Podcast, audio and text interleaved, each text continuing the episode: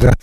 да заинтересовал, заинтересовал ответ на вопрос, кто ты. То есть обычно, когда человека или меня, допустим, спросят о том, кто ты, я назову либо как меня зовут, либо э, профессию, либо там какие-то свои увлечения, либо биологический вид я человек, да, и ответить э, реально на вопрос, э, кто ты, крайне сложно. То есть если отсечь вот эти вот все характеристики такие окружающие, я хотел бы узнать, как бы ты ответил на вопрос, кто ты, и если ты ответил на этот вопрос, то а как ты к этому пришел и какие способы для этого были использованы?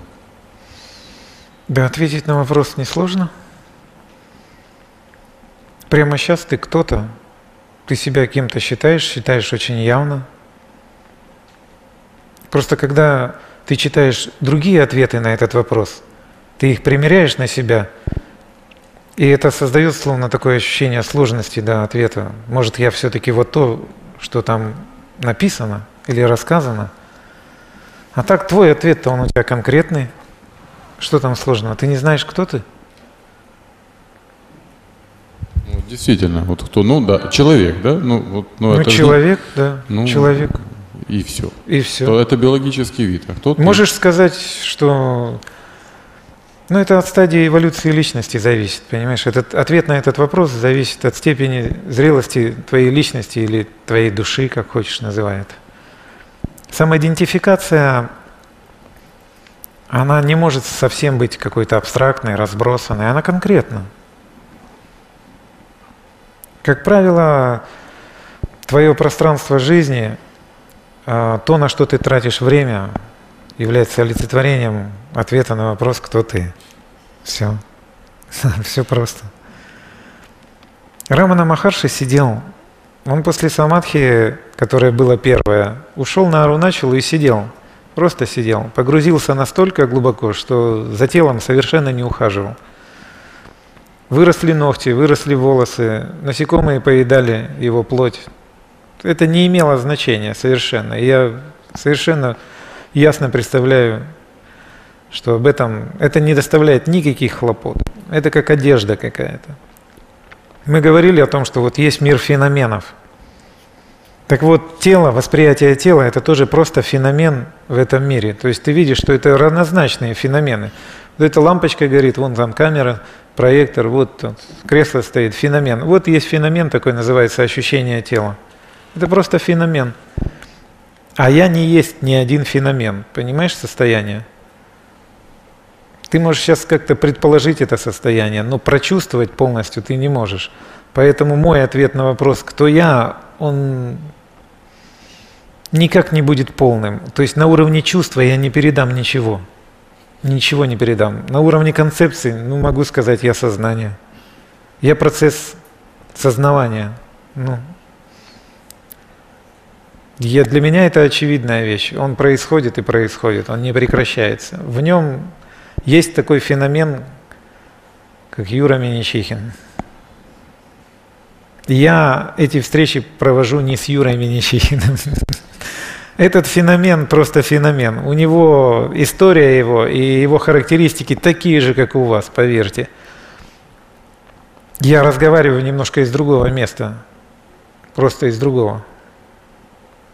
Моя личная история не представляет чего-то особенного или какого-то интереса. Мне, как правило, неинтересно отвечать на вопросы на эту тему. Не то, что я там закрывался, просто неинтересно. Это не имеет значения. Интерес к свободе, который есть у каждого, это некая память, глубинная память у каждого есть о состоянии абсолютной свободы.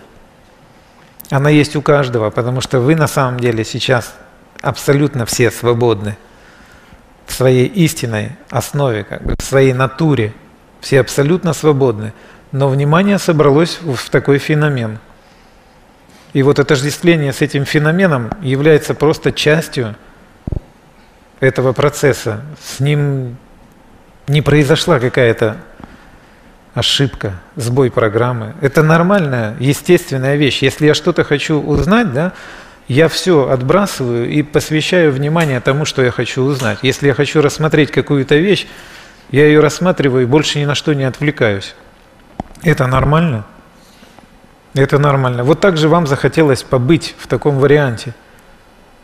Ваше внимание собралось в этот вариант, и с ним все в порядке. Это не какая-то обусловленность. Она обусловленность, как версия где-то, может, вы прочитаете, как обусловленность. Из э, чистого сознания это не выглядит как обусловленность. Вы просто ясно видите, как происходит феномен отождествления. Вот и все. Как человек, который является сознанием, залипает на органы чувств, на органы восприятия, и происходит отождествление с телом, и дальше он двигает это тело и думает, что он двигает себя. Но это просто видно, как это происходит. Вот и все. Но он не является. Он не может э, как бы полностью, окончательно влететь в это отождествление. То есть память о этой свободе, о своей абсолютности – она все равно где-то проявляется, в каких-то критических ситуациях она проявляется, проявляется через бесстрашие, проявляется через какую-то любовь, самопожертвование.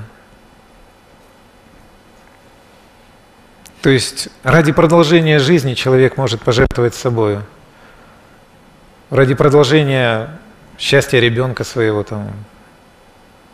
Понимаете? То есть на самом деле, как бы умереть большинству людей совершенно не страшно. У нас есть память, глубинная память подсознательная. Умирание тысячи раз, я думаю, там, сотни, может, тысяч раз. И поэтому особо умереть-то не страшно. Важно, что там дальше будет. Вот с этим хочется разобраться прежде всего. То есть страх умирания, он связан с продолжением. Что там дальше будет? И что будет? У каждого свое.